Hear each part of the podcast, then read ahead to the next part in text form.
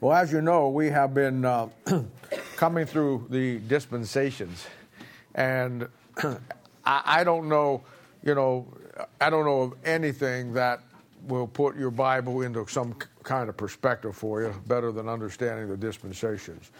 And we talked about it early in our, in our when we started these, how that, you know, most of Christianity either totally rejects it or gets it out of whack.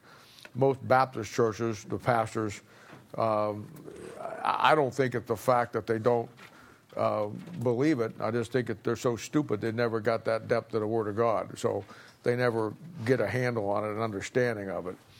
Uh, so, without a doubt, if you're ever going to put your Bible together, you have to be able to see how it rightly divided. That's what dispensations do. And uh, the Bible is an unending book of rightly dividing. Once you rightly divide the dispensation, then you got to rightly divide the Bible itself. Then you got to rightly divide the chapters. Then you got to rightly divide the books.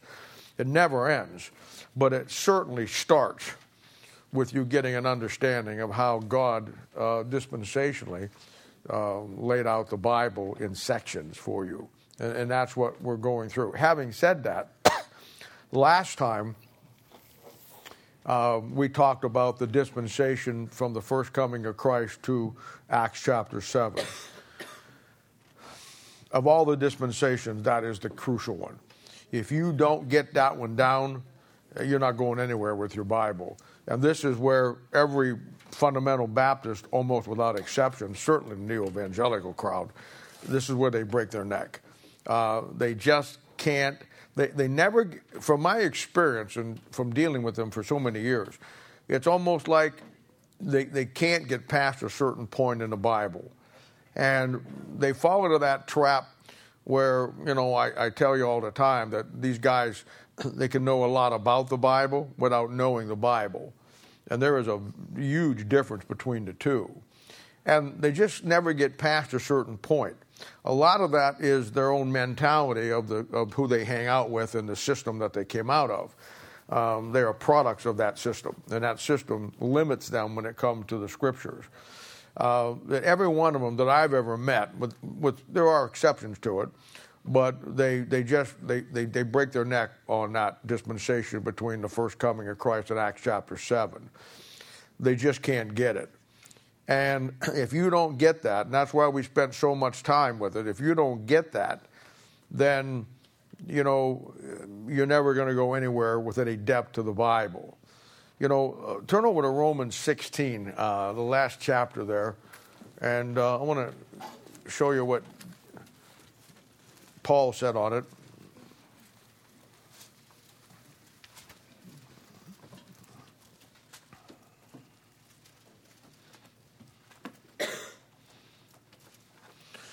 And it says in verse 25, 1625, now to him that is of power to establish you according to my gospel, not the gospel that Paul was preaching, uh, to my gospel and the preaching of Jesus Christ according to the revelation of the mystery which was kept secret since the world began.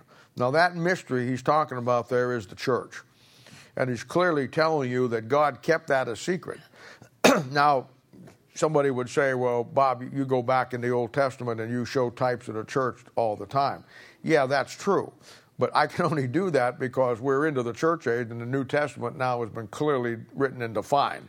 So it takes the flashlight of the New Testament to unearth the darkness of the Old Testament and the types. If you didn't have that, and certainly in Paul's time and up to the Old Testament, God didn't reveal the mystery of the church to anybody. And uh, he says, But now is made manifest uh, and by the scriptures of the prophets, according to the commandment of the everlasting God, made known to all nations for the obedience of faith. So, God kept that aspect a secret. and you don't find any place in the Old Testament where he, he directly makes a reference to the church age. It's all in type, and those types only become clear once the New Testament is established and we move into that time period. And uh, other than that, you know, there's nothing there.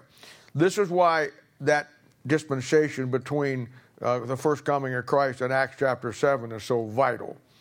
uh, God never does anything um, without doing it through a trans- transition.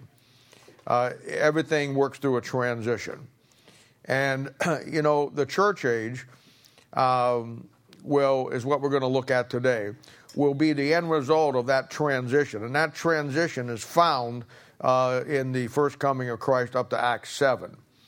That's why in your Bible, you, the three key books that give people trouble all the time and where all the heresy comes from will be the three transitional books of Matthew, Acts, and Hebrews. Matthew transitions you from the uh, from the Old Testament to the New Testament. Acts transitions you from the Jew to the Gentile or the church. And then Hebrews transitions you from the church back into the tribulation period. And yeah, you, you, you have to see and understand that everything that God does, uh, historically anyhow, it'll always work through a transition. When he uh, established the nation of Israel in 1948, he just didn't wake up one morning and decide to do that. That transition goes back all the way back to the 1880s with the with the uh, Zionist movement. So it took, you know, almost 60 years for that transition to take place.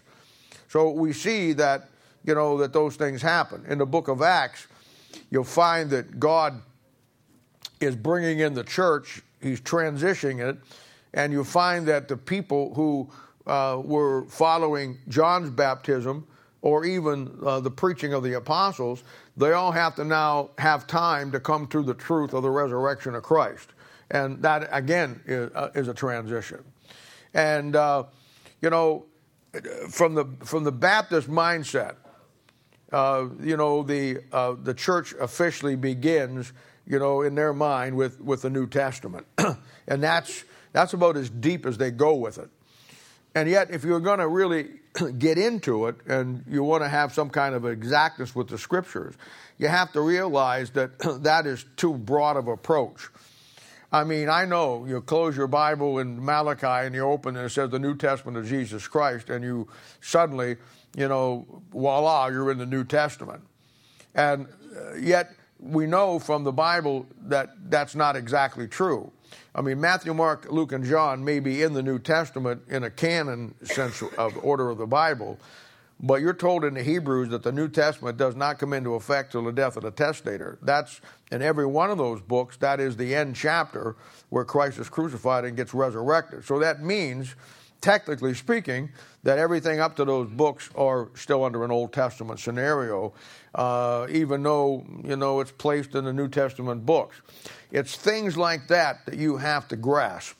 Those are the little things that unlock the scriptures, and if you don't see that, then you wind up just being like the rest of them, and you really fall on your face when it comes to trying to get the Bible put together in some kind of workable format for you. Now, the church coming into effect. And, you know, that's been a question that people have asked all down through, you know, forever in my day. You know, when did the church start? And every pastor got his own idea. You know, most of them don't really have to do with the scriptures. And the reason why they have to make the church either in Matthew, Acts, or, or uh, Matthew, Mark, Luke, or John at the first coming of Christ is because they don't get Acts chapter 7 going back to the first coming when you understand what God is doing from the first coming of Christ to Acts chapter 7, like we laid out last time, then you understand that there's no Monday was the Old Testament, Tuesday was the New Testament, and start of the church. It's a transition. And we've already seen from Luke, um, uh, Romans chapter 16, that that was a mystery that God kept secret. Even in Matthew, Mark, Luke, and John, nobody knows anything about the church. And this is where the average Baptist pastor falls down, or the average Christian really falls down when it comes to the Bible. They're thinking that the church is starting in Matthew, Mark, Luke, and John. And the reason for that is, again, is they find places in there where it talks about the church. He says to Peter in, in Matthew chapter 16, uh, thou art Peter upon this rock, and, uh, you know, and the gates of hell went out, and he talks about the church. They think that every time they find the word church, it's talking about the church that you and I are part of in the New Testament. And of course, that's not true. But here again, it goes back to their not being able to really have a depth with the scriptures. If you want a biblical approach to when the church actually starts, it has to be viewed through the first coming of Christ in Acts chapter 7, that dispensation, which was the seventh one. If you don't see it through that, then you're going to get messed up. And fundamentally, we know that based on that, that in Matthew chapter 10 is where the church is called out with the sending of the 12. It goes into effect, Matthew chapter 28, at the resurrection of Christ. It gets empowered in Acts chapter 1 and Acts chapter 2. Then, after the final rejection of the book of Acts in Acts chapter 7, or the Jews in Acts chapter 7, it gets revealed by Paul um, from Acts chapter 10 to the end of the book.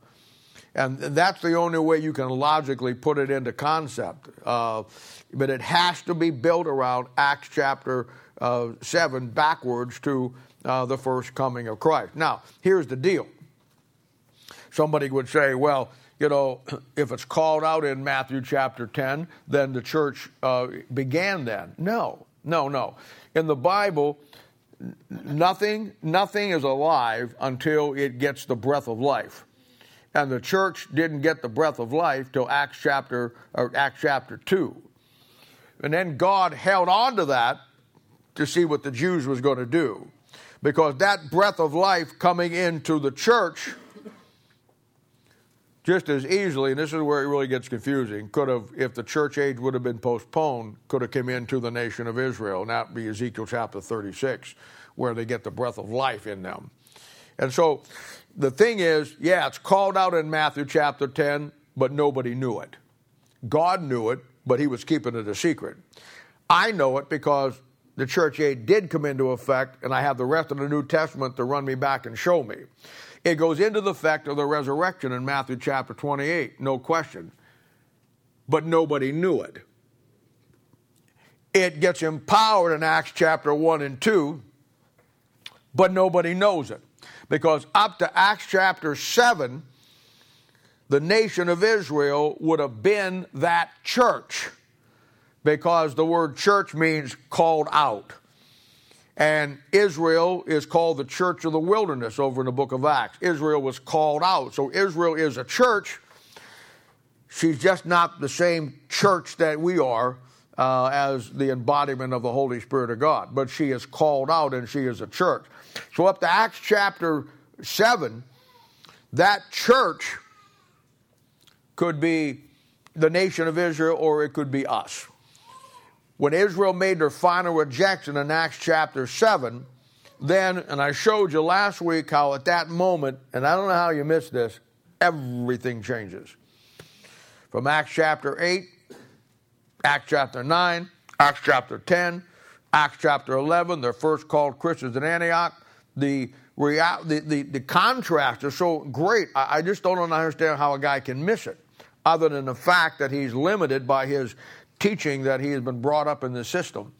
And, uh, you know, I was brought up in that system too, but the system didn't take to me. And it's a thing where uh, I know why they think the way that they think. And I have discussions with them all the time. Uh, they'll call me about something and they just can't get past that point. And, and I get it. It's because of the mindset that they were brought up in. And let's face it, the mindset that these guys were brought up in did not give itself to studying the scriptures and rightly dividing it. It brought itself and lent itself to getting guys' books, hearing guys' sermons, going to Bible college, doing this. And in those identities, you never learn the Bible. You just simply learn a lot of things about the Bible. And that's where the failure is.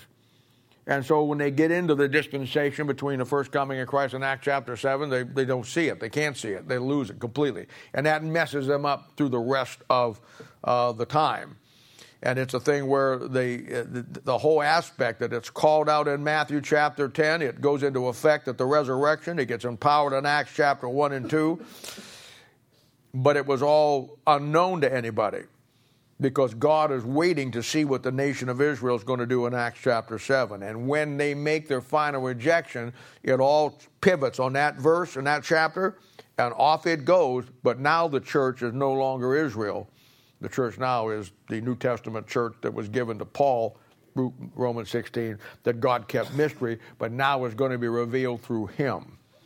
And if you don't see it that way, it's going to mess you up through, through the rest of the Bible. The Bible, honest to goodness, I know it looks intimidating. The Bible is not really a hard book to get down if you just do it the right way. What makes it so hard is all the guys teaching you to do it the wrong way. And it just gets to be an endless barbed wire entanglement that you never get out of because there's no way out of it, because it just simply doesn't work that way. So once you understand that the church being revealed is a transition, and you see the book of Acts as the key to that. And that's why I tell you that uh, the book of Acts, much like the book of Revelation, the whole book breaks down around two chapters in Acts, chapter 7 and Acts chapter 20. And everything on both sides of those chapters and in the middle uh, is a, that's a natural division. And it's a thing where in, in Acts chapter 7, officially, in God's mind, the church age is now going to be revealed by Paul. So we'll mark that as the beginning of the church age, as far as God was concerned. In Acts chapter 20, that's the end of the book of Acts in this transitional period. In God's mind, everything now has been accomplished that He needed to have accomplished. And there was a number of things that He had to do. But from that point on, that fundamentally is the end of the book of Acts. You have eight chapters left, which is nothing more than Paul going down and being in jail. But as far as the the you know, and I told you many times that in Acts chapter 20, it's the church at Ephesus, and up in our chart on church history, the first church, which we'll see in a moment, is Ephesus. So you, you, you got to see that. And, you know, remember now, we are still in the times of the Gentiles. The times of the Gentiles, uh, as far as man is concerned and the Bible is concerned, uh, will run up to the end of the tribulation period. And it started with Nebuchadnezzar coming down and Sennacherib uh, around 606 and ending the reign of the nation of Israel, kingdom of heaven going out, and the world now being put into the hands of the Gentile nations. That stays in power technically up to the second coming of Christ. And of course, the last Gentile kingdom will be the Antichrist kingdom. But from God's standpoint, and this is what you got to see, from God's standpoint, I would say in his mind, the times of the Gentiles probably ended maybe in 1917 with the Balfour Declaration, certainly by 1948. And in his mind, the times of the Gentiles are, are, are over. You see this in the book of Esther. In the book of Esther, you find uh, the whole thing is a picture of the Laodicean church age. Esther and Song of Solomon are the only two books in the Bible where God is not mentioned in any way, shape, or form. And uh, in Esther, he's not mentioned because it's a picture of the times of the uh, times that we live in right now, where Revelation chapter 3 verse 20 tells us that Jesus Christ is kicked out of his own church. So there is no there's no there's no reference to him.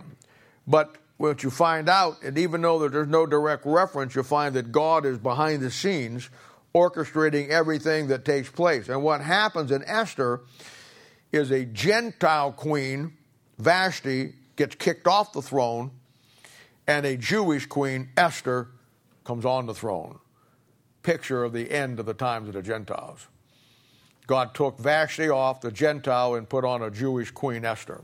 And that is a picture in that book of, in God's mind, the end of the times of the Gentiles. And in his mind, uh, he's pretty much finished with the Gentile church and Gentiles in particular. Now, I know that people are still getting saved. We have a church of the Gentile. We're still doing what we do, and that's what because we're supposed to occupy the way come. We're talking about how God views things. The church of Jesus Christ has gotten so apostate that it wants nothing to do with God, and now God wants nothing to do with it. All you have left are a few pockets out there of Bible believers who are still doing the job that God is using in these last days. And that's why there's no great revivals anymore.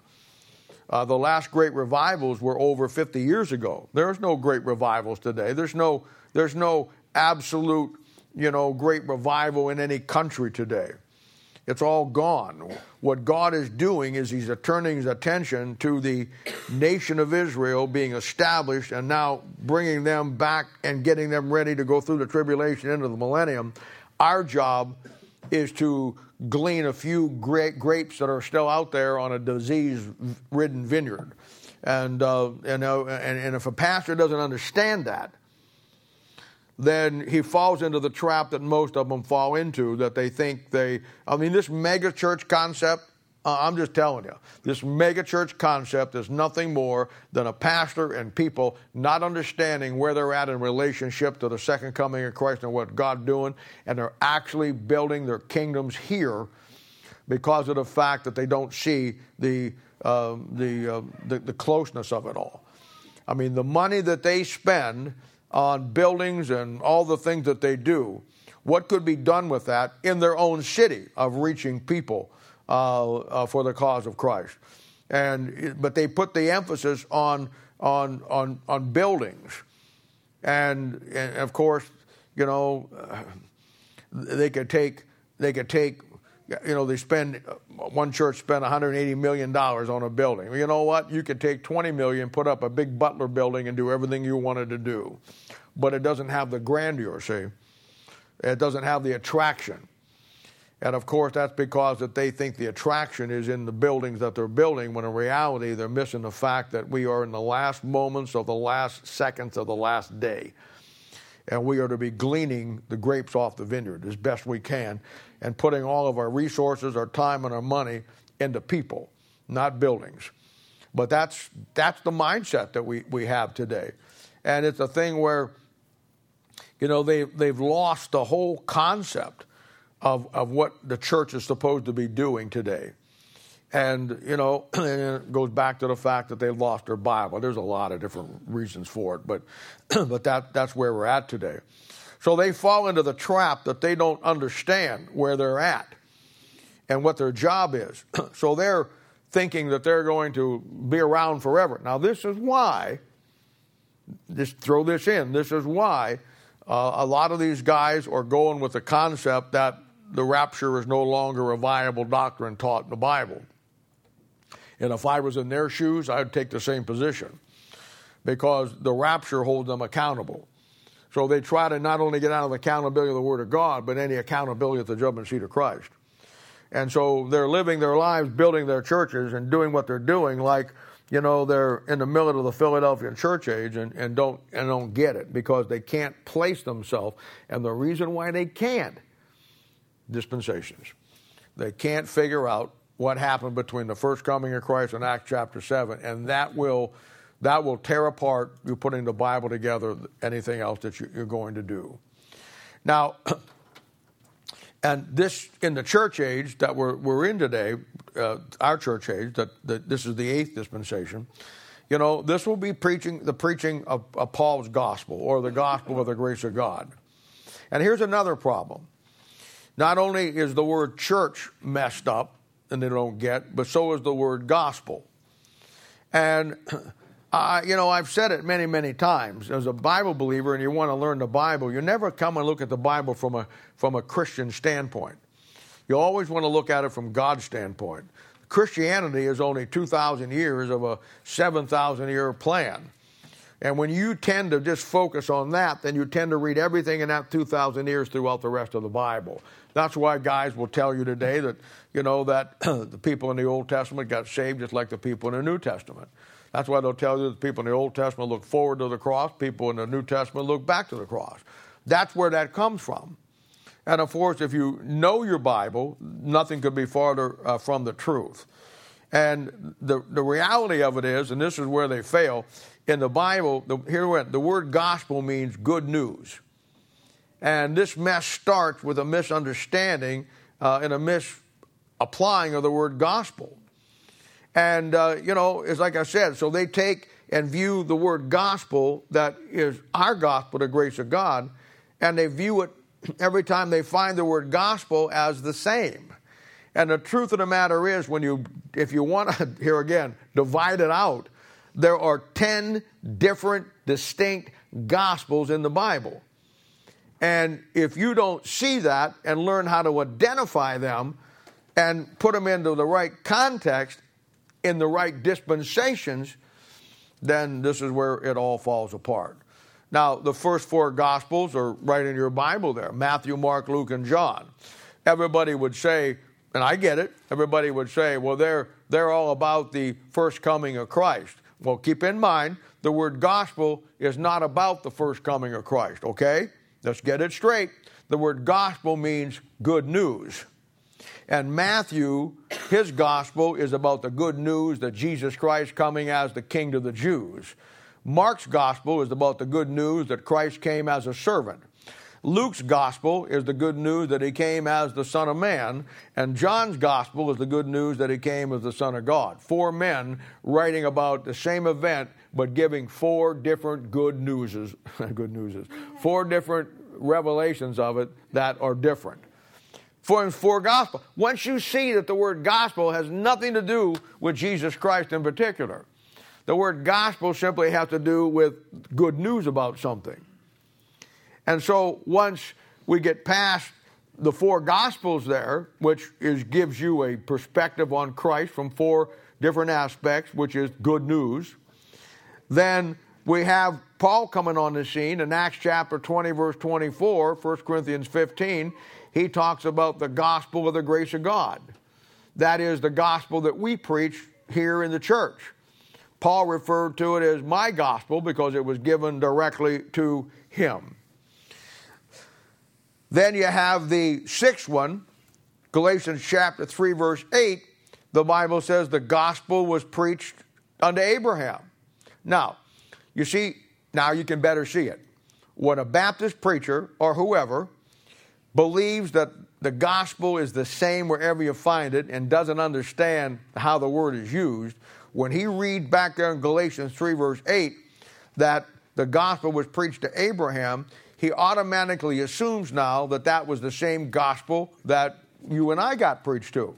So, he builds from that the idea there it is Abraham was looking forward to the cross because when God took him out there in the stars of heaven and showed him all those things, he talked about the coming Christ and he was going to look for that's what he was looking for. And of course, it sounds really good unless you know your Bible.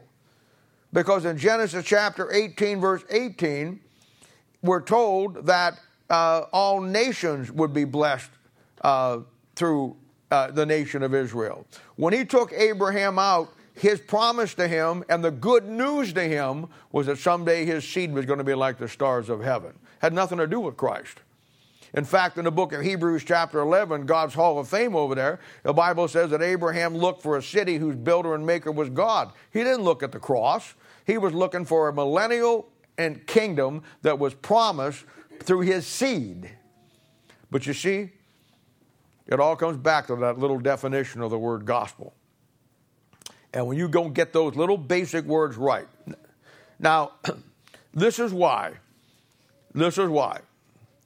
I, you know, confession time. I, I have a lot of messy issues in my life. I do.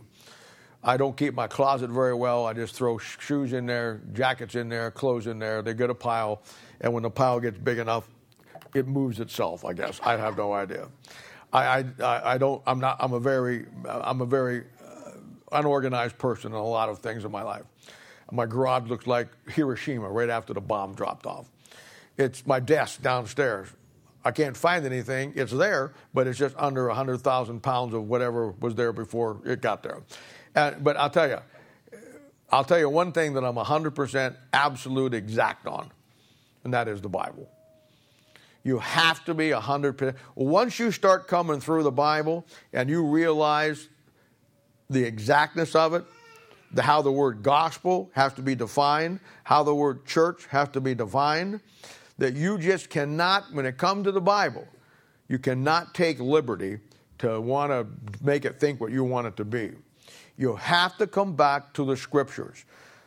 There has to be, for us and the Bible, an exactness.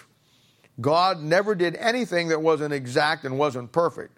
We have a tendency, because we're human, and it's a trait that has to be overcome, and I'm not saying we overcome it totally, but enough to get something out of the Bible.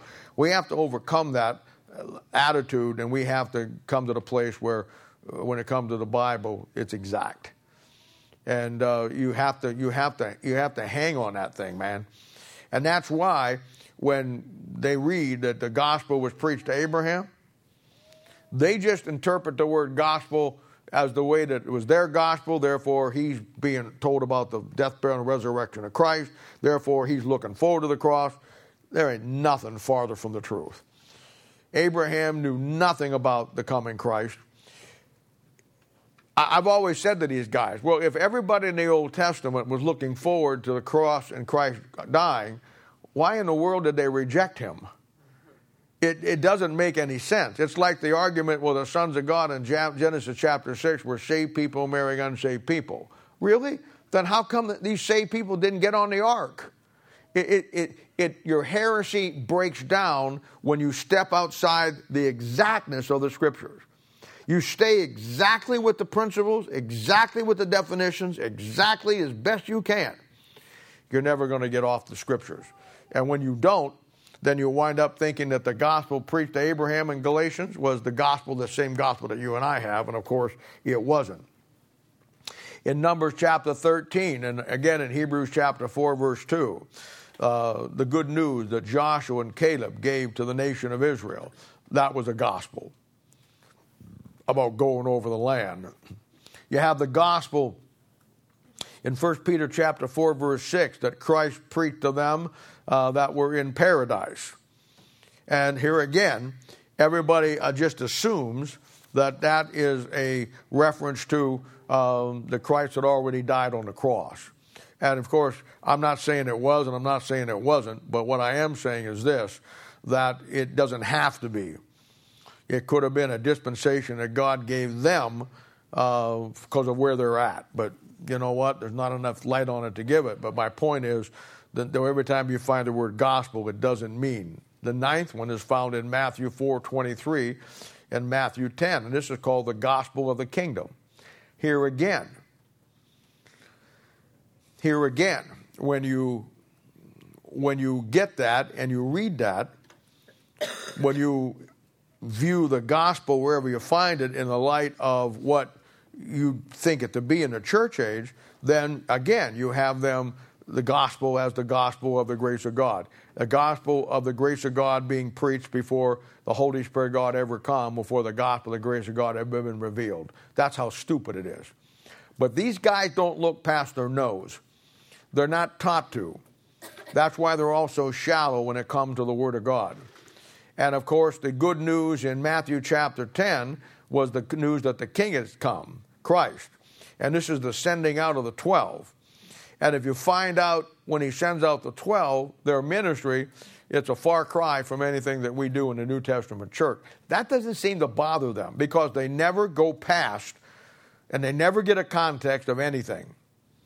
Then in Revelation chapter 14, verses 6 and 7, you have the 10th one, and this will be the everlasting gospel.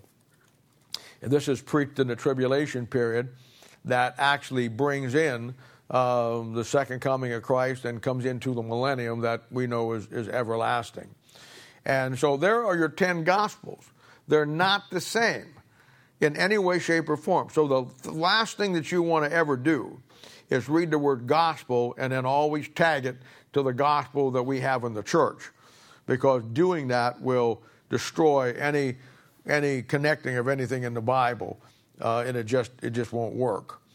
And so, without a New Testament biblical uh, dispensationalism, you're never going to lay it out uh, so uh, and get it all put together in your Bible. You're just not going to.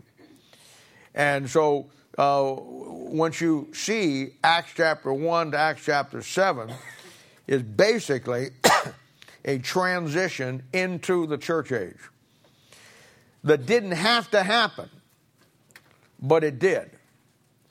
And I, and I don't know all the ramifications of it because it didn't happen.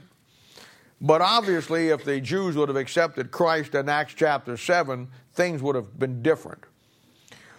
There may not have been a church age. You don't know. Christ is actually standing up to come back to the nation of Israel. Now, what that means to the church age, I don't know.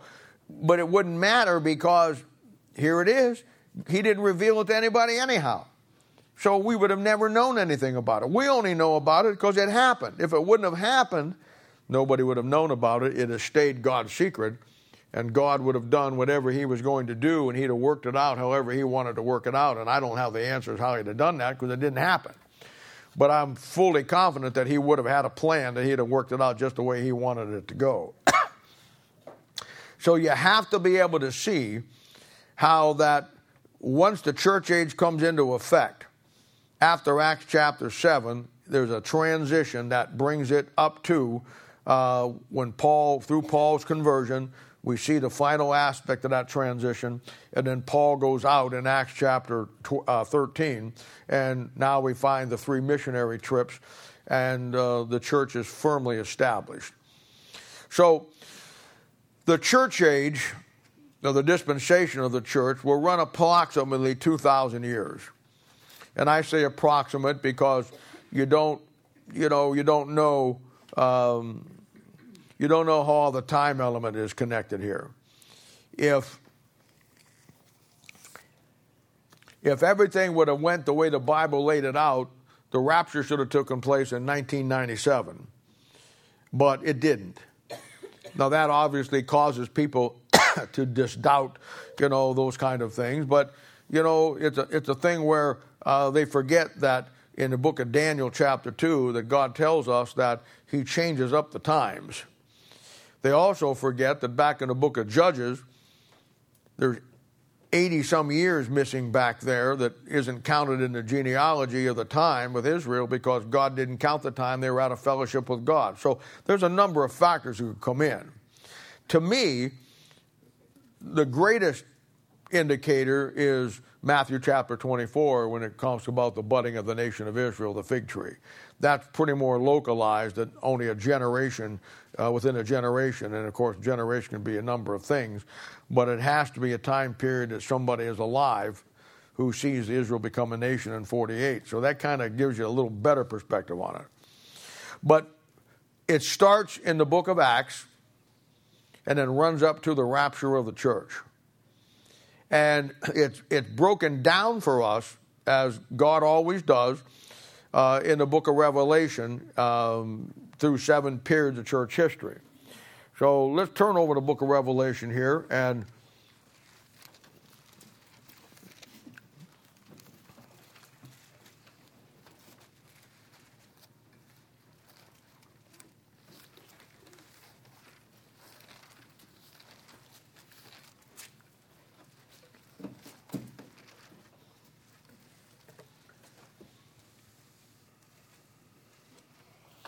Now, this is where most people fundamentally lose what I think is the greatest key to understanding the church age in the Bible. And it's the book of Revelation. And if there's one verse in the book of Revelation, if you don't get down, then it's like the word gospel or like the word, you know, church. If you don't get it, you're done. And it'll be verse 10 of chapter 1. Now, John writes the book of Revelation, and he's told to write in three tenses. He's told to write what has been, what is, and what shall be. Now, everybody, everybody can get that, and then they get messed up from that point on because they miss verse 10. And it says in verse 10, I was in the Spirit on the Lord's day and heard behind me a great voice, if it were a trumpet. And so he's told to write in three tenses what has been, what is, and what shall be. But the key is he's taken up to the second coming of Christ when he's told to write these things. So if we would just look at it as it is, write the things that are, that would be John in 90 AD. The things that has been, uh, that would be the things that uh, were back before his time. And then the things that are going to be, that would be all the future things in the church age. And that's how most people try to teach the book of Revelation because they miss verse 10. Verse 10 tells you that he's, in the, he's, he's, he's taken up to the second coming of Christ and he's told the right, he's told to write in three tenses. What has been, that'll be the church age. What is, the second coming of Christ. And what shall be, the millennium. So you'll find everything in that category in those three aspects. That's why, like the book of Acts, two key chapters lay out the book of Revelation. The first one is Revelation 4, and the last one is Revelation 19. And just like the book of Acts is built around Acts chapter 7 and Acts chapter 20, the book of Revelation is built around Revelation chapter 4 and Revelation chapter 19. Because in the first three chapters, we're going to see here, once he's told to write what has been, there we find our seven periods of church history. In Revelation chapter 4, we'll see it in a moment, a door is opened in heaven. Door opens up two times in the book of Revelation. One in Revelation chapter 4, somebody goes up. One in Revelation chapter 19, and somebody comes down. In chapter 4, up to that point, you find the church like 21, 22 times mentioned. After Revelation chapter 4, uh, when somebody goes up, you don't find it anymore in the book of Revelation until you get toward the end, and he's just closing out what he's saying to the churches that he's writing to. The second one is Revelation 19. The door opens in heaven and somebody comes down. That'll be the second coming of Christ. Now, you got a lot of guys out there today that, as I said, they teach against the rapture of the church. I, I have to be absolutely honest with you. I, I, I've never understood how a guy in his right mind could come to that persuasion uh, other than he just doesn't know anything about the Bible. And you know, I've known some guys who who knew the Bible pretty well and they get caught up in that. But it's a thing where, eh, to me, it's such. It, number one, it was the base fundamental teaching of the church for the last two thousand years. Are you going to tell me for 2,000 years the Waldensians, the Albigensians, the Huguenots, the Paulicians, they got through the persecution of Rome looking for that day, and then suddenly, after what, 1900, 1950, 150 years, you show up and found out they were all wrong and God gave you the truth? Are you kidding me? So the first thing is it's been an established truth down through church history. The fact that some bozo today decides it isn't true means absolutely nothing uh, about the established truth of the Bible. Second thing is, it's just everywhere through the scriptures in type and directly. I mean, 1 Corinthians chapter 15, 1 Thessalonians chapter 4, I mean, and then in type, Song of Solomon. I mean, I could show you almost every book in the Old Testament to show you a picture of the rapture of the church in type. And certainly when you come to the book of Revelation, you cannot, you cannot get around that. And uh, so we know that the church age starts in the book of Acts. We're going to say, ah, we'll say Acts chapter 20. We'll, we'll, stay, we'll stay with it where we know that that's a safe place. And it'll run up to the rapture of the church. And so, here again, so you could keep track of it and get it down, you have to rightly divide it as the book of Revelation rightly divides it, and that will be that there are seven periods of church history. And this is totally unknown today. And as the book of Revelation is probably one of the mistaught books anywhere in the Bible. I mean, they, they're so far from the reality of it that you try to get into a book. When you get into a book about, uh, like Revelation, you have to have you have to have all the other exact things down, or you just you go off into Pluto someplace, man. I mean, you just get out outer space and never come back. I mean, that book demands that you're accurate with it and you're exact with it. Otherwise, you know, you're just, man, you're just really off wax whack someplace. So we see in Revelation chapter 1 that John, now keep in mind, John is the type of the church. And he, we've talked about it before, how out of the 12, he's the only one that goes all the way, and he's the one that leans on the breast and hears the heartbeat of God, something that only you and I in the church age can do because we have the complete Word of God, which is the heart of God. We've been through all that. So he has chosen to write five wisdom books in the New Testament that go up against the five wisdom books in the Old Testament. He writes the Gospel of John, he writes 1st, 2nd, and 3rd John, and he writes the book of Revelation. God chose him as a type of the church to write the capstone of the Bible that for you and for me, the church should completely, dispensationally understand everything the way John lays it out in the book of Revelation. And of course, we don't. And it's because of that that people get all messed up, whacked out, and, and get all kinds of bad stuff coming and taught out of the Bible. And as I said, in verse 10, he's taken up to the Lord's day, and then in verse 19, he's told to write the things which thou hast seen, church age, and the things which are, tribulation and second coming, and the things which shall be hereafter. That's the millennial reign of Christ. And so once you see that, then you know that the book of Revelation takes on a completely different countenance. Now, historically, John is writing to seven churches that are in Asia Minor.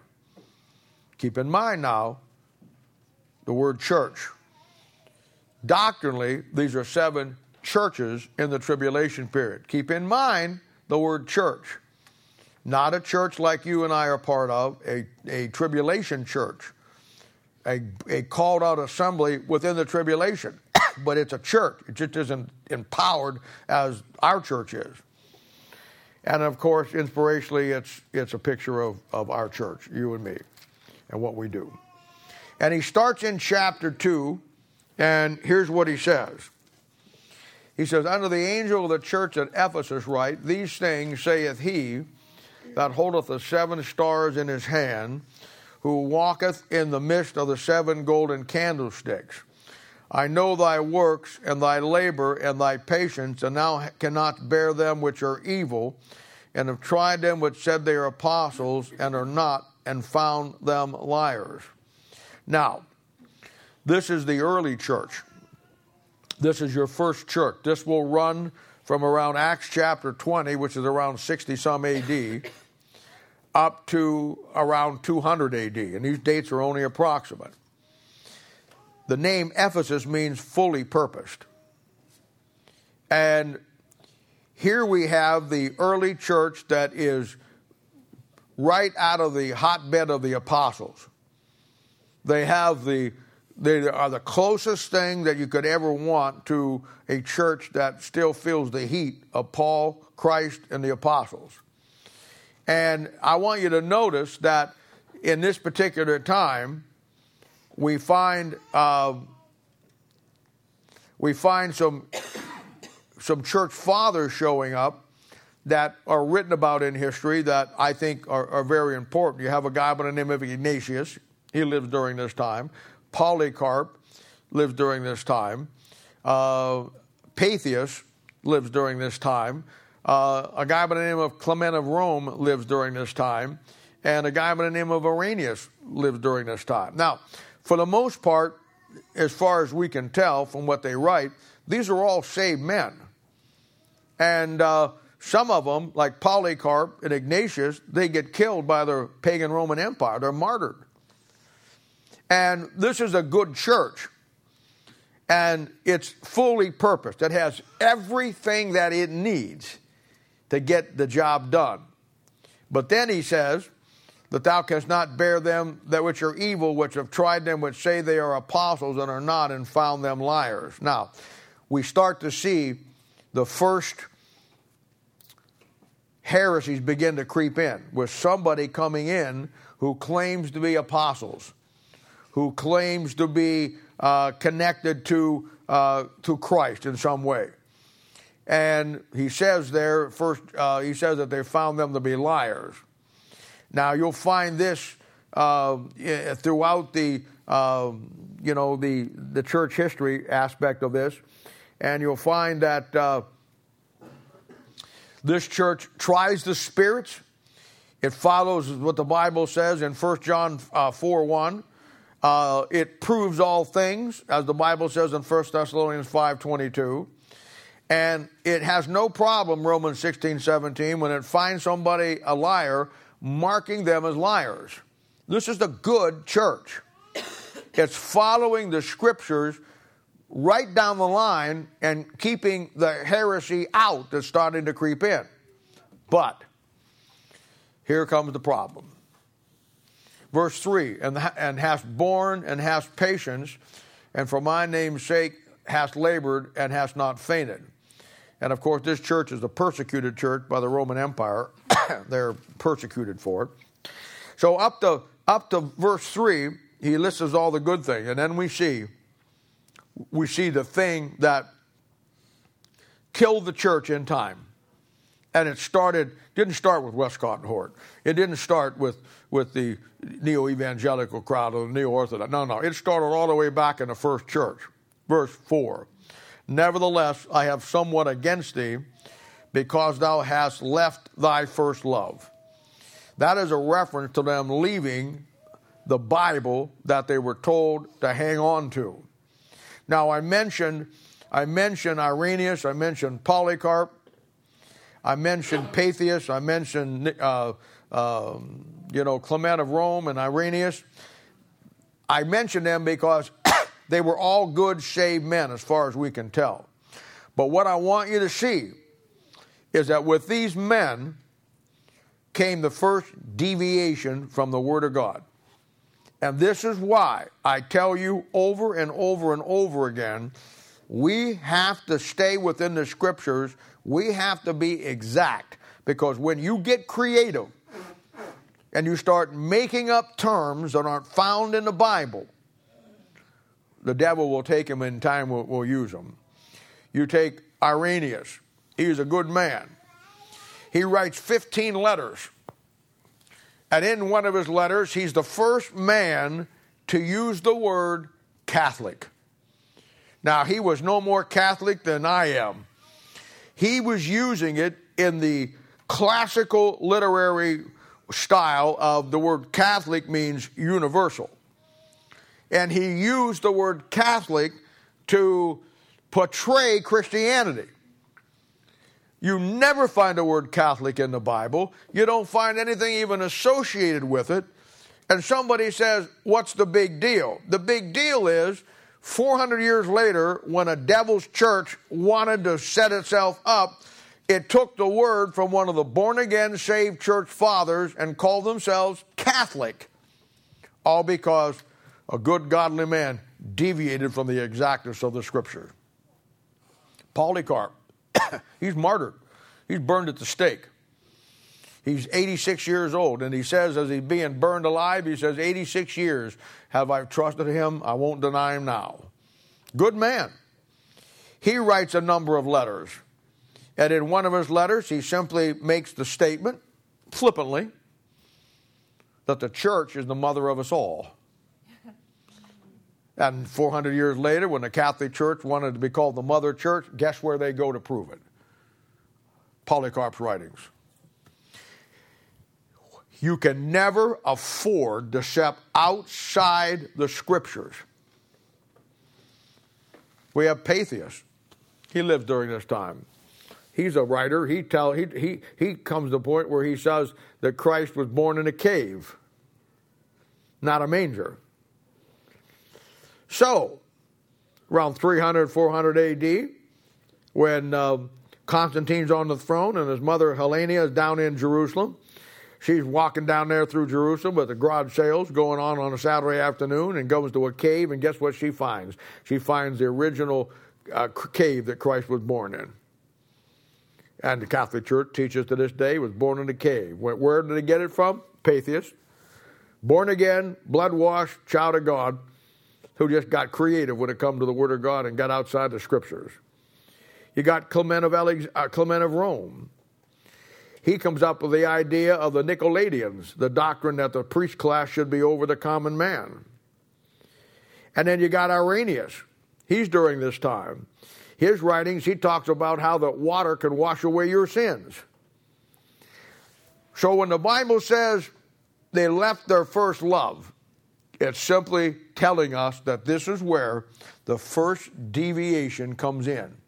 In the first church, that sucker wasn't going 30 years that this stuff started to take place and started to happen.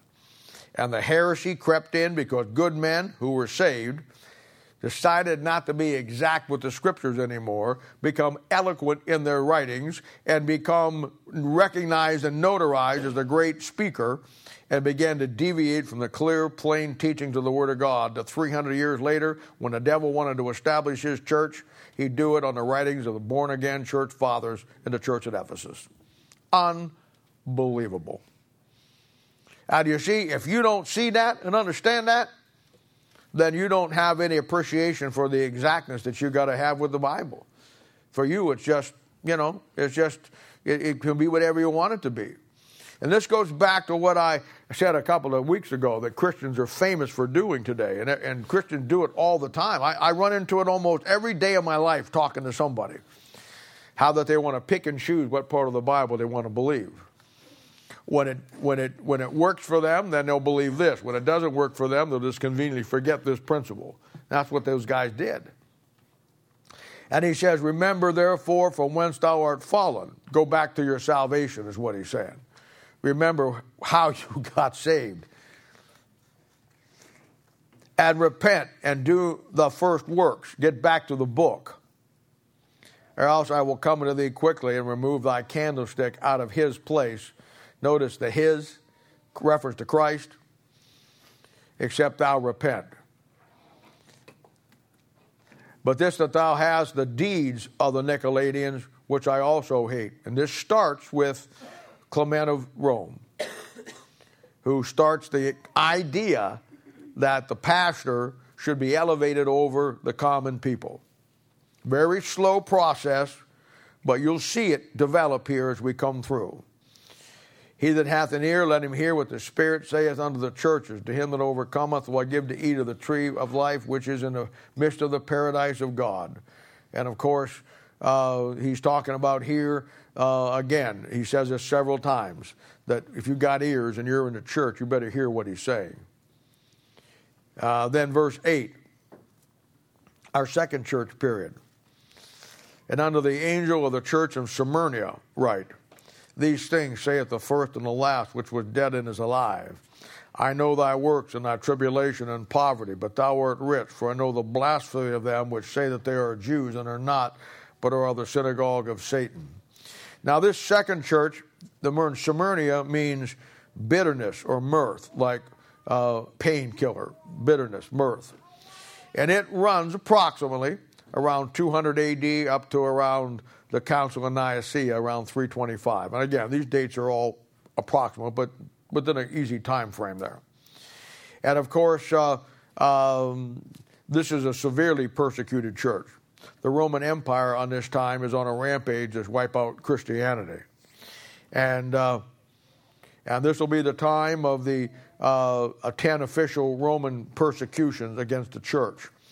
This is where they're taken into the Colosseum and in, uh, into Rome and being hacked apart by the gladiators and by the lions and, and the wild beasts. And uh, notice that at this particular point in time, which is right around the time of Constantine, it says, And I know the blasphemy of them which say they are Jews and are not, but are the synagogue of Satan. This is the beginning of the Roman Catholic Church. The Roman Catholic Church starts around 325 with Constantine it develops by 400. Uh, it's built on the teachings of Augustine, who uh, basically taught that the Catholic Church took the place of the nation of Israel. And you're clearly told here that this group are taking the place of the Jews, and you're also told that this church is a synagogue of Satan. And uh, we begin to see now in this time period, begin to see things begin to develop a little bit as we come down through history. And he says, uh, Fear none of those things which are that thou shalt suffer. Behold, the devil shall cast some of you into prison, that you may be tried, and you'll have tribulation ten days. That's commonly a reference to the ten official Roman persecutions that took place actually historically during this time period. Uh, be thou faithful unto death. Many of them will and I will give unto thee a crown of life. Now this will be the this will be the martyr's crown uh, the crown, of the five crowns that you can get. This one you get by uh, giving your life as a martyr. And uh, this is where you start to see the teaching, uh, verse 9, not only of the people that say they are Jews with the Catholic Church, but this is where the, the teaching of the amillennial and the post millennial teachings come in that actually deny the literal return of Christ and either take it completely away or spiritualize it because uh, you got to do that when you, when you take all the things that God given to the Jew. Here again in verse 11 He that hath an ear, let him hear what the Spirit saith unto the churches. He that overcometh shall not be hurt of the second death. So again in verse 11, he talks about the, uh, the uh, having ears, hearing what the Spirit. Second death there in the next verse, obviously a reference to the great white throne judgment for unsaved people. Uh, number verse 12, we see the third church period, and unto the angel of the church in Pergamos write, uh, These things saith he which hath a sharp sword with two edges. I know thy works, and where thou dwellest, even where Satan's seat is, thou holdest fast my name and hast not denied my, uh, my faith, even in those days wherein Antipater was my faithful martyr who was slain among you where Satan dwelleth. Now, this will be the Pergamus church period, and the word Pergamus means much marriage. And this will pick up around 325, where the Smyrna leaves off, thereabouts and run us up to around 500 or the beginning of the Dark Ages. Dark Ages run from 500 to 1500, 1,000 years in history. And uh, here, the word Pergamus means much marriage. And this is the time in history where Constantine, literally, when he comes to power through a series of events, marries the uh, church to the world. And he starts the Roman Catholic Church, and by doing so, he brings in all the pagans uh, into the church. And this is why almost overnight, all the pagan temples became churches, all the Baal priests become Catholic priests, and everything changes almost with the wish of a pen. He passes the Edict of Milan, which allows all of these pagans to come into the church. They only have to commit to that they're now a Christian. And of course, they bring in all their traditions with them, and that's why we have Christmas, we have Easter, we have all of those holidays because they all came in uh, with the pagans when the Roman Catholic Church uh, started. And he literally marries the church to the world, and it becomes synonymous with the world. And uh, you know, it's a thing where, uh, notice in verse 13, back in verse 9, you see the progression here.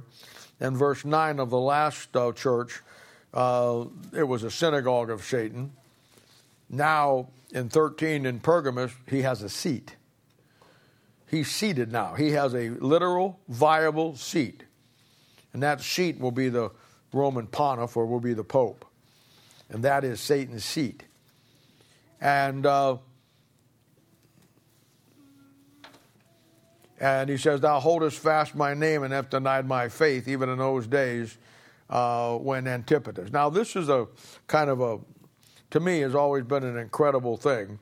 Um, there isn't anywhere in the Bible and nowhere in church history, any writer anywhere that I ever read, and I read a few of them, uh, ever give you any light on Antipater. And uh, it's a thing where I've asked myself many, many times why he would include this in here. But knowing the way the scriptures unfold themselves sometimes and the way that God does things, there'll be times that he gives an unknown person in the Bible, like he'll say, a certain woman. She won't have a name. Or he'll say, a certain man, and he won't have a name.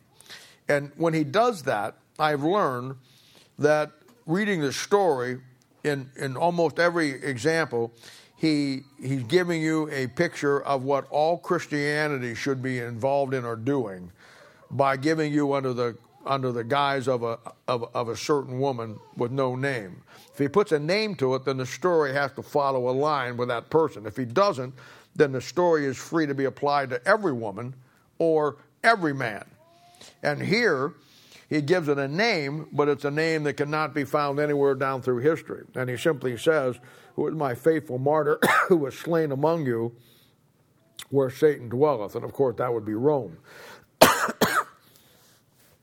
the name Antipatus uh, simply means against everything. And I've always looked at him as a, a great uh, example of what in the uh, church age that we are living in today, the Laodicean, which is in the absolute terrible mess that there is, um, that that is that is the job of a faithful child of God to be literally against everything, because in Christianity today, across the board, there isn't much you can be on board with. And here's a guy who, if he lived today, he would be cast aside by the Christians like Ruckman was, or J. Frank Norris was. He'd be labeled a troublemaker. He'd be labeled this or labeled that, when in yet uh, he's exactly what God requires of us in the day and age that we live, and that is to be against everything that's against God. And boy, does God's people fall short on that one. Then he says in verse 14, But I have a few things against thee, because thou hold down the doctrine of Balaam, who taught Balak to cast a stumbling block before the children of Israel and to eat things sacrificed unto idols and to commit fornication. Now, the thing sacrificed to idols and to eat is the now Catholic Church coming up with the Eucharist or the host, that uh, you actually eat the body of Christ. And uh, the Catholic Church teaches that uh, the, the, the priest has the magical power to take that wafer and turn it into the actual body of Christ. That when you eat it, that's the Catholic receiving Christ. That's why you never ask a Catholic if you've ever received Christ. He's going to say, yeah. In his mind, he's done it every time he went to Mass. Uh, because his, your idea of receiving Christ is not his. Your idea is receiving it into your heart. His idea is receiving it into his mouth and eating it. And of course, uh, you know, so you, you again, you want to understand what you're up against. And so this is the start during this time, up to around 500. Uh, this is the time where the Eucharist comes into playing as a doctrine of the Catholic Church, the eating the sacrificial body of Christ. And, uh, you know, I, have told you many, many times that the Catholic Church of the New Testament is nothing more than Baal worship of the Old Testament. In the Old Testament, Baal worship uh, they had human sacrifices where they drank people's blood uh, to their to Baal. You find that in Psalm 16 and many places in the Old Testament. Well, the devil knew that when he started his church from Baal worship to Catholicism, nobody was going to be into that. So he still wanted to keep cannibalism alive in the church. So instead of eating people, you just ate the body of Christ. But it's the same system. And of course, uh, again, you know, Nobody ties all that together. Verse 15 says, So thou hast also them that hold the doctrine of the Nicolaitans, which thing I hate. I want to draw your attention back to the church at uh, uh, Ephesus in verse uh, 6. But thou hast, thou hatest the deeds of the Nicolaitans. So in the early church, it was just the deeds started by Clement of Rome. By the time we get to 300 to 500, it's a doctrine. I want you to see that. The book of Revelation in the first three chapters is an incredible thing to show you this dispensation that we live in, the church age, and how that these things started out with just ideas, but as the devil established his church, they became official teachings and doctrines. And you cannot miss that. Repent or else I will come unto thee quickly and will fight against them with the sword of my mouth. Second coming of Christ, Revelation 19. He that hath an ear, let him hear what the Spirit saith unto the churches. There it is again. To him that overcometh, I will give to eat of the hidden manna, uh, and will give him a white stone, and a stone a new name written therein, which no man knoweth. The hidden manna there, historically, most probably is the uh, early translations in English from Wycliffe and Tyndale. That was the, uh, and also the old Latin and the old Syriac, which was the true word of God that the church had that the Catholic Church was trying to wipe out. And uh, and of course, the white stone there, it probably is a reference to Christ. It's not real clear. But certainly the hidden manna would be the old Latin and the old Syriac. Um, that is the uh, typified as the Word of God in Exodus chapter 16. So, um, and those were the only Bibles that they had during this period of time. A little bit later on, as I said, Wycliffe translates here about 1200, uh, Tyndale about 1400. But during this time, all they had was the old Latin and the old Syriac um, that they used during this period of time, which was the hidden manna that God gave them. Uh, 18, and under the angel of the church in Thyatira write, These things saith the Son of God, uh, who hath his eyes like unto a flame of fire, and his feet are like fine brass. I know thy works, and thy charity, and service, and faith, and thy patience, and thy works uh, to be uh, last to be more than the first. Notwithstanding, I have few things against thee, because thou sufferest that woman Jezebel, which calleth herself a prophetess, to teach and to seduce my servants, and to commit fornication, and to eat things sacrificed to idols. Now, this will be the church from about 500 to 1,000. And the word Thyatira means uh, odor uh, of affliction. And it. Uh, uh, this is where the church now, up to around 300 or 500, was persecuted by the pagan Roman Empire for being Christian. Now they're persecuted by the Roman Catholic Church for not being Catholic.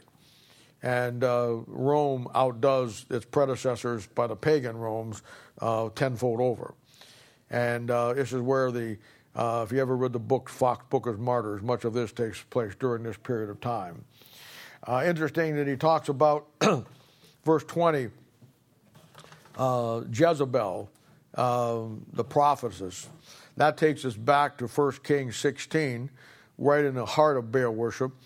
And we'll talk about this a little bit tomorrow with Ahab and Jezebel. Ahab being the wickedest king that Israel ever had, Jezebel, his wife, being the religious prophetess of Baal worship that destroyed uh, the whole nation as you can see, he's making a parallel to what she did to the nation of Israel in 1 Kings 16. The Catholic Church is just carrying on what she did in the church.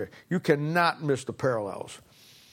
What dispensationalism does for you, it pulls together every parallel that helps you understand the connection between what God did in the Old Testament or what happened in the Old Testament to what's happened in the New Testament because the greatest lesson that you'll ever learn is history always repeats itself. And so you'll find a cycle of history coming, coming to uh, uh, again. Behold, uh, I gave her space to repent of her fornication, and she repented not. That'll be probably in time history 325 to 500 before she really got herself established, but she didn't do it. Um, Behold, I will cast her into a bed, and them that commit adultery with her in the great tribulation, except they repent of their deeds. Now, um, 22, uh, notice uh, she's likened to a woman that somebody has uh, commits adultery with in a bed, and that'll run us back to Proverbs 5, Proverbs chapter 2, and Proverbs chapter 7, where the religious whore, strange woman, whorish woman, is actually uh, a religion. And the fornication here is spiritual fornication, not literal.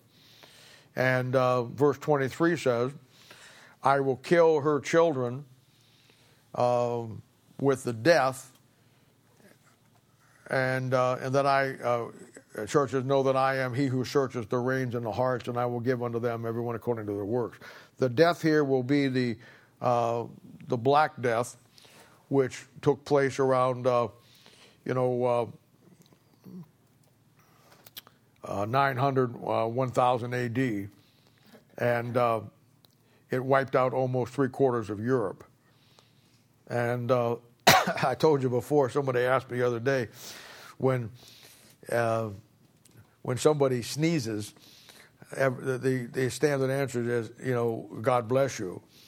And I told you, I don't know, several months ago, somebody asked that question on a Thursday night that uh, you know a lot of things that happen in life that people don't know go back to church history or the Bible, and uh, when somebody sneezes and you say God bless you, that actually goes back to the Black Death in the Roman Catholic Church.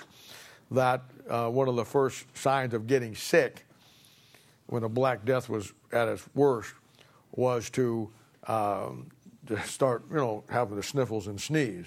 And when somebody did, the Catholic counterpart would say, God bless you, like to bless you not to get the Black Death. So I always, he says, when I sneeze, somebody says, God bless you, I always give them that, you know, keep the demons away. Uh, it's a thing where most people don't know where it comes from. Of course, it means absolutely nothing today, but you want to know those things, you know. So I would have people now that when you sneeze, they'll catch themselves, you know. Oh, no, no, you know. You know, here's a Kleenex. That's always better. But it's a thing where a lot of these things start that way. This is where the little children's thing comes out, you know. Um, ring around the rosies, the pocket full of posies, you know, ashes, ashes, we all fall down. That little kid singing that, that's out of the Black Death. Uh, ring around the roses, rosies, uh, pocket full of posies. The rosies were the big red blotches that got on your face, and of course they burned them uh, when they died. So all that stuff comes out of out of the history, you know. So, that's a little bit of trivia there. You don't have to pay me for that extra. I'll just throw that in on the deal. Uh, verse uh, 24. But unto you I say, and to the rest of Thyatira, as many as have not this doctrine, Baal worship, Roman Catholicism, and which have not known the depths of Satan, that's the Roman Catholic Church, as they speak, I will put on you no other burden. But thou, uh, but that which thou uh, have already, uh, already, hold fast till I come. And he that overcometh will I keep my works to the end. To him I will give power over the nation. Now you can see where this is keeps going back, and there's a little tribulation in that thing under the end, you know. But again, you got to remember this is his, this is doctrinally seven churches in the tribulation period. So it's going to come back and forth. When you know that, then you can you can rightly divide what you're reading and know where to put it and where not to put it. But you got to know those concepts. You see, and. Uh, and of course, power over the nations is Revelation chapter 19 when he comes back at the second coming. Uh, and he shall rule them with a rod of iron, obviously a reference to the millennium. Um, and, and potters shall be broken to shivers, even as I received my Father. And I will give unto him the morning star. Now, uh, if you, I would say that obviously in the doctrinal application, the morning star would be Christ. He's the day star. If you want to put it into a historical application, the morning star would be, uh, would be Wycliffe, who was one of the early around 1200, one of the first men who translated um, the Bible from Old Latin and Syriac into English, which was the first of the several Bibles that became the King James Bible. So he was the early translator that was the light in the dark ages, so to speak. And so he's called the morning star historically. But in Malachi chapter 4, verse 2, we know it to be Christ doctrinally, just so you know that. And uh, he that hath an ear, let him hear what the Spirit saith unto the churches. Now, the next one here is under the angel of the church in Sardis, right, chapter 3. These say, saith he that hath the seven spirits of God and hath the seven stars. I know thy works, and thou hast a name that thou livest and art dead. Be watchful and strengthen the things which remain that are ready to die, for I have not found thy works perfect before God. Remember, therefore, how thou hast received and heard and hold fast and repent. If therefore uh, thou shalt not watch, I will come on thee as a thief, and thou shalt not know what hour I come upon thee. Uh, thou hast a few names even in Sardis which have not defiled their garments, and they shall walk with me in white uh, that are worthy. Now, the Sardis is around 1,000 to 1,500. It brings us to the last half of the Dark Ages up to about the Reformation and uh, Sardis means red ones. And in history, you know, literal history, this was some interesting times. This will be the uh, Wycliffe translates his first very early English translation. This will be a time of the Crusades uh, that take place. Uh, we find that John Huss is preaching in Central Europe. Savonarola, who's a Roman Catholic monk, uh, gets saved and, and preaches on the streets. Um, and uh, he, you know, it's, it's an incredible time.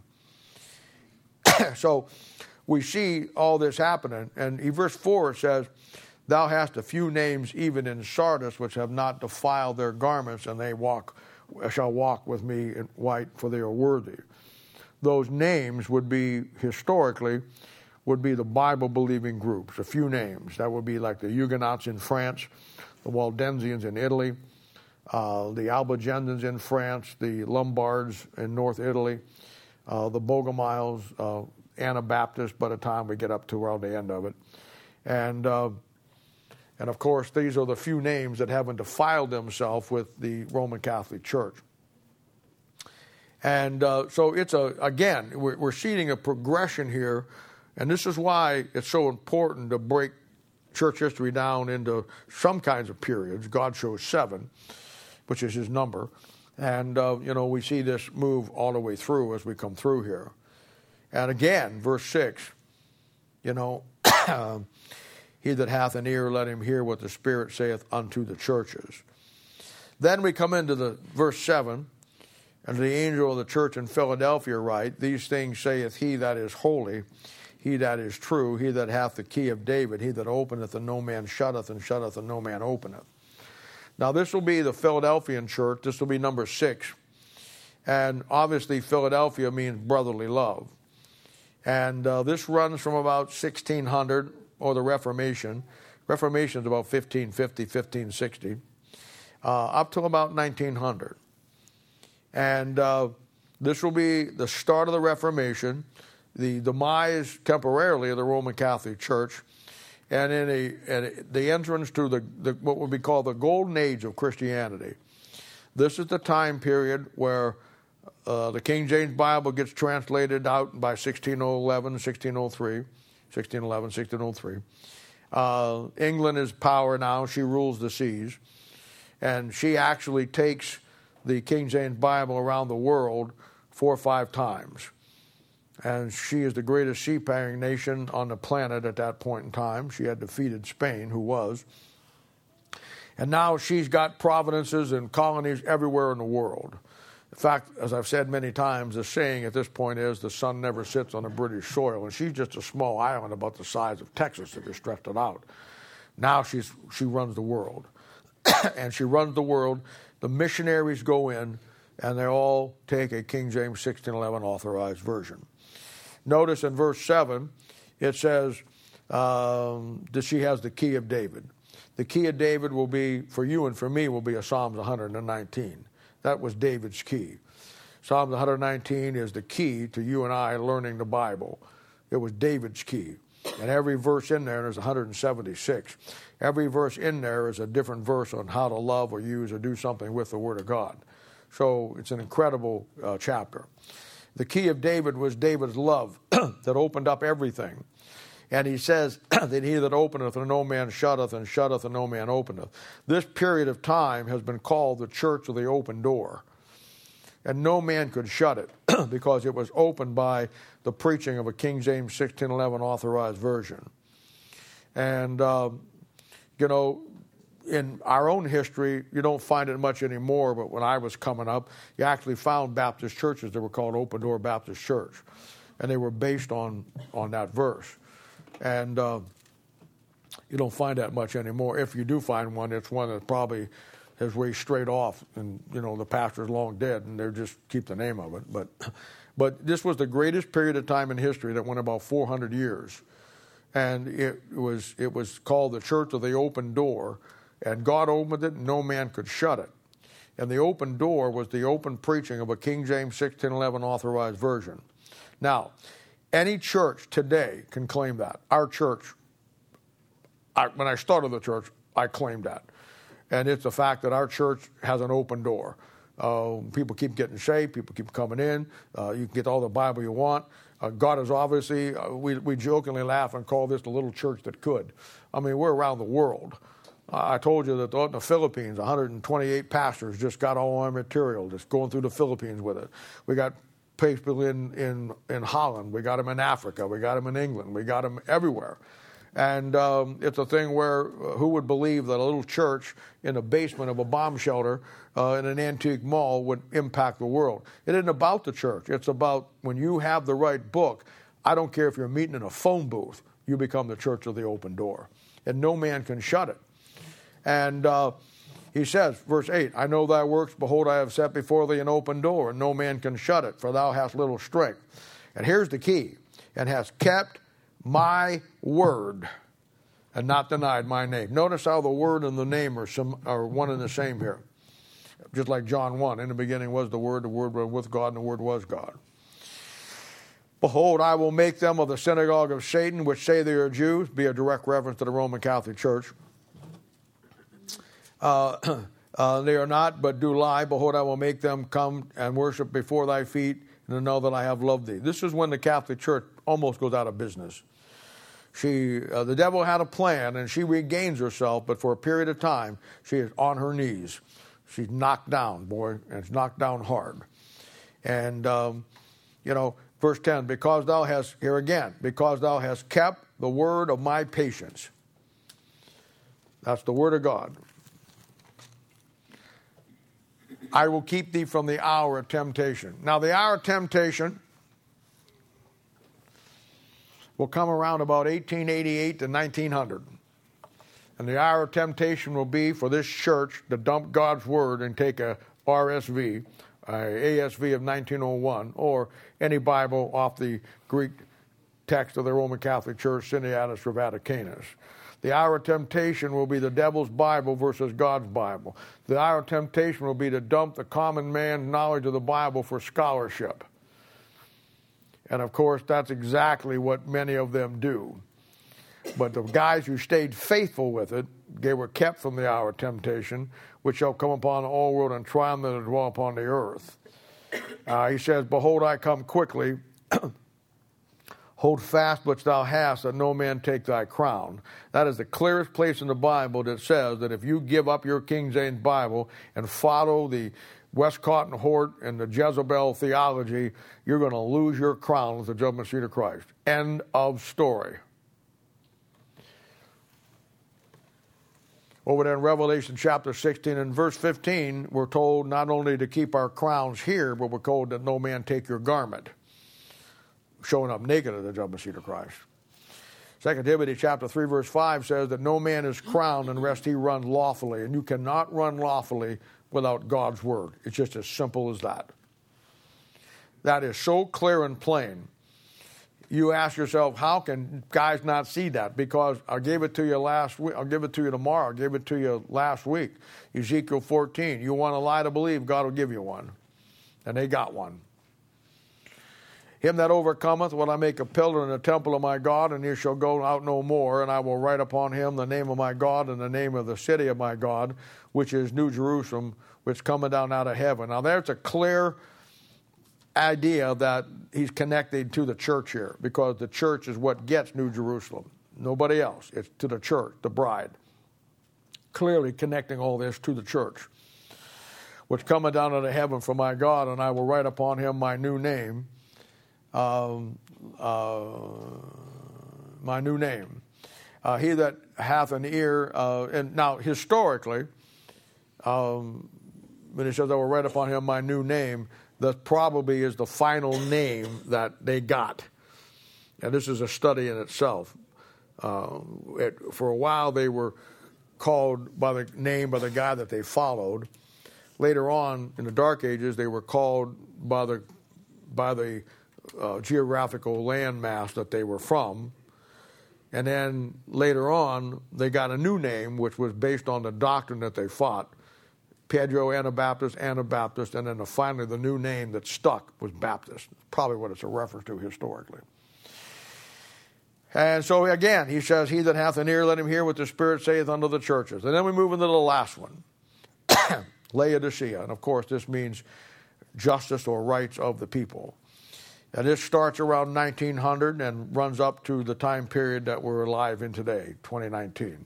We'll go up to the rapture of the church. And he says, And unto the angel of the church of Laodicea, write, These things saith the Amen, the faithful and the true, the beginning of the creation of God.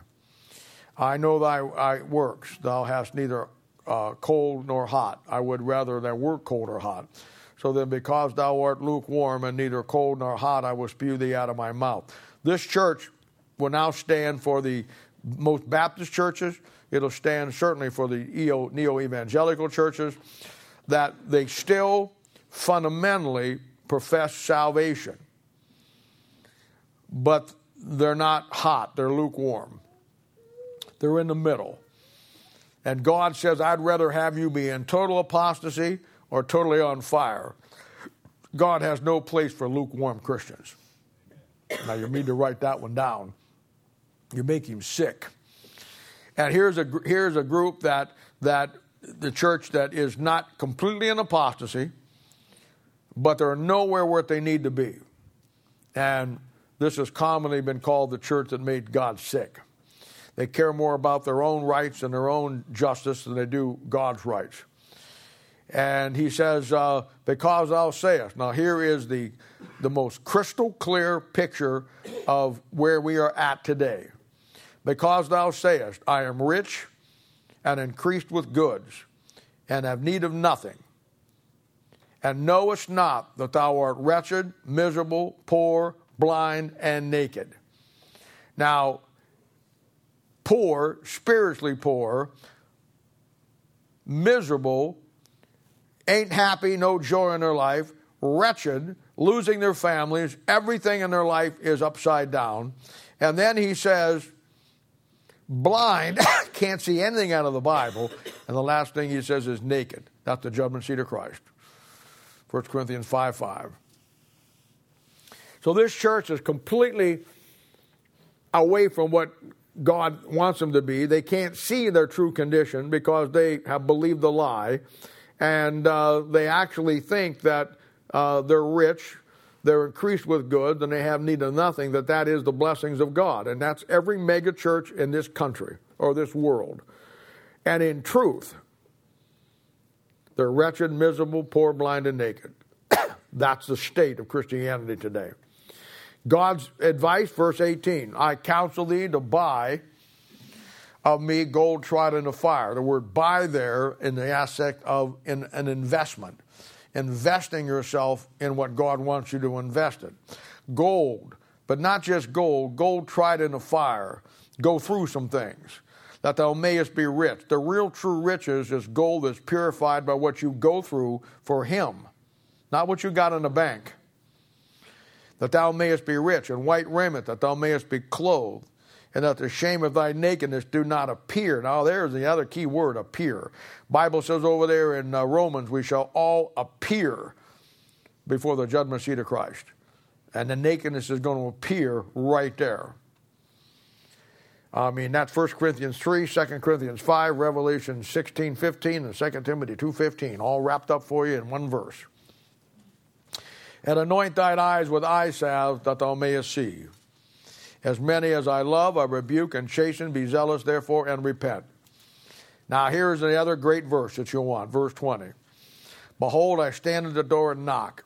This is the only verse in the Bible that this is a literal door on a church building.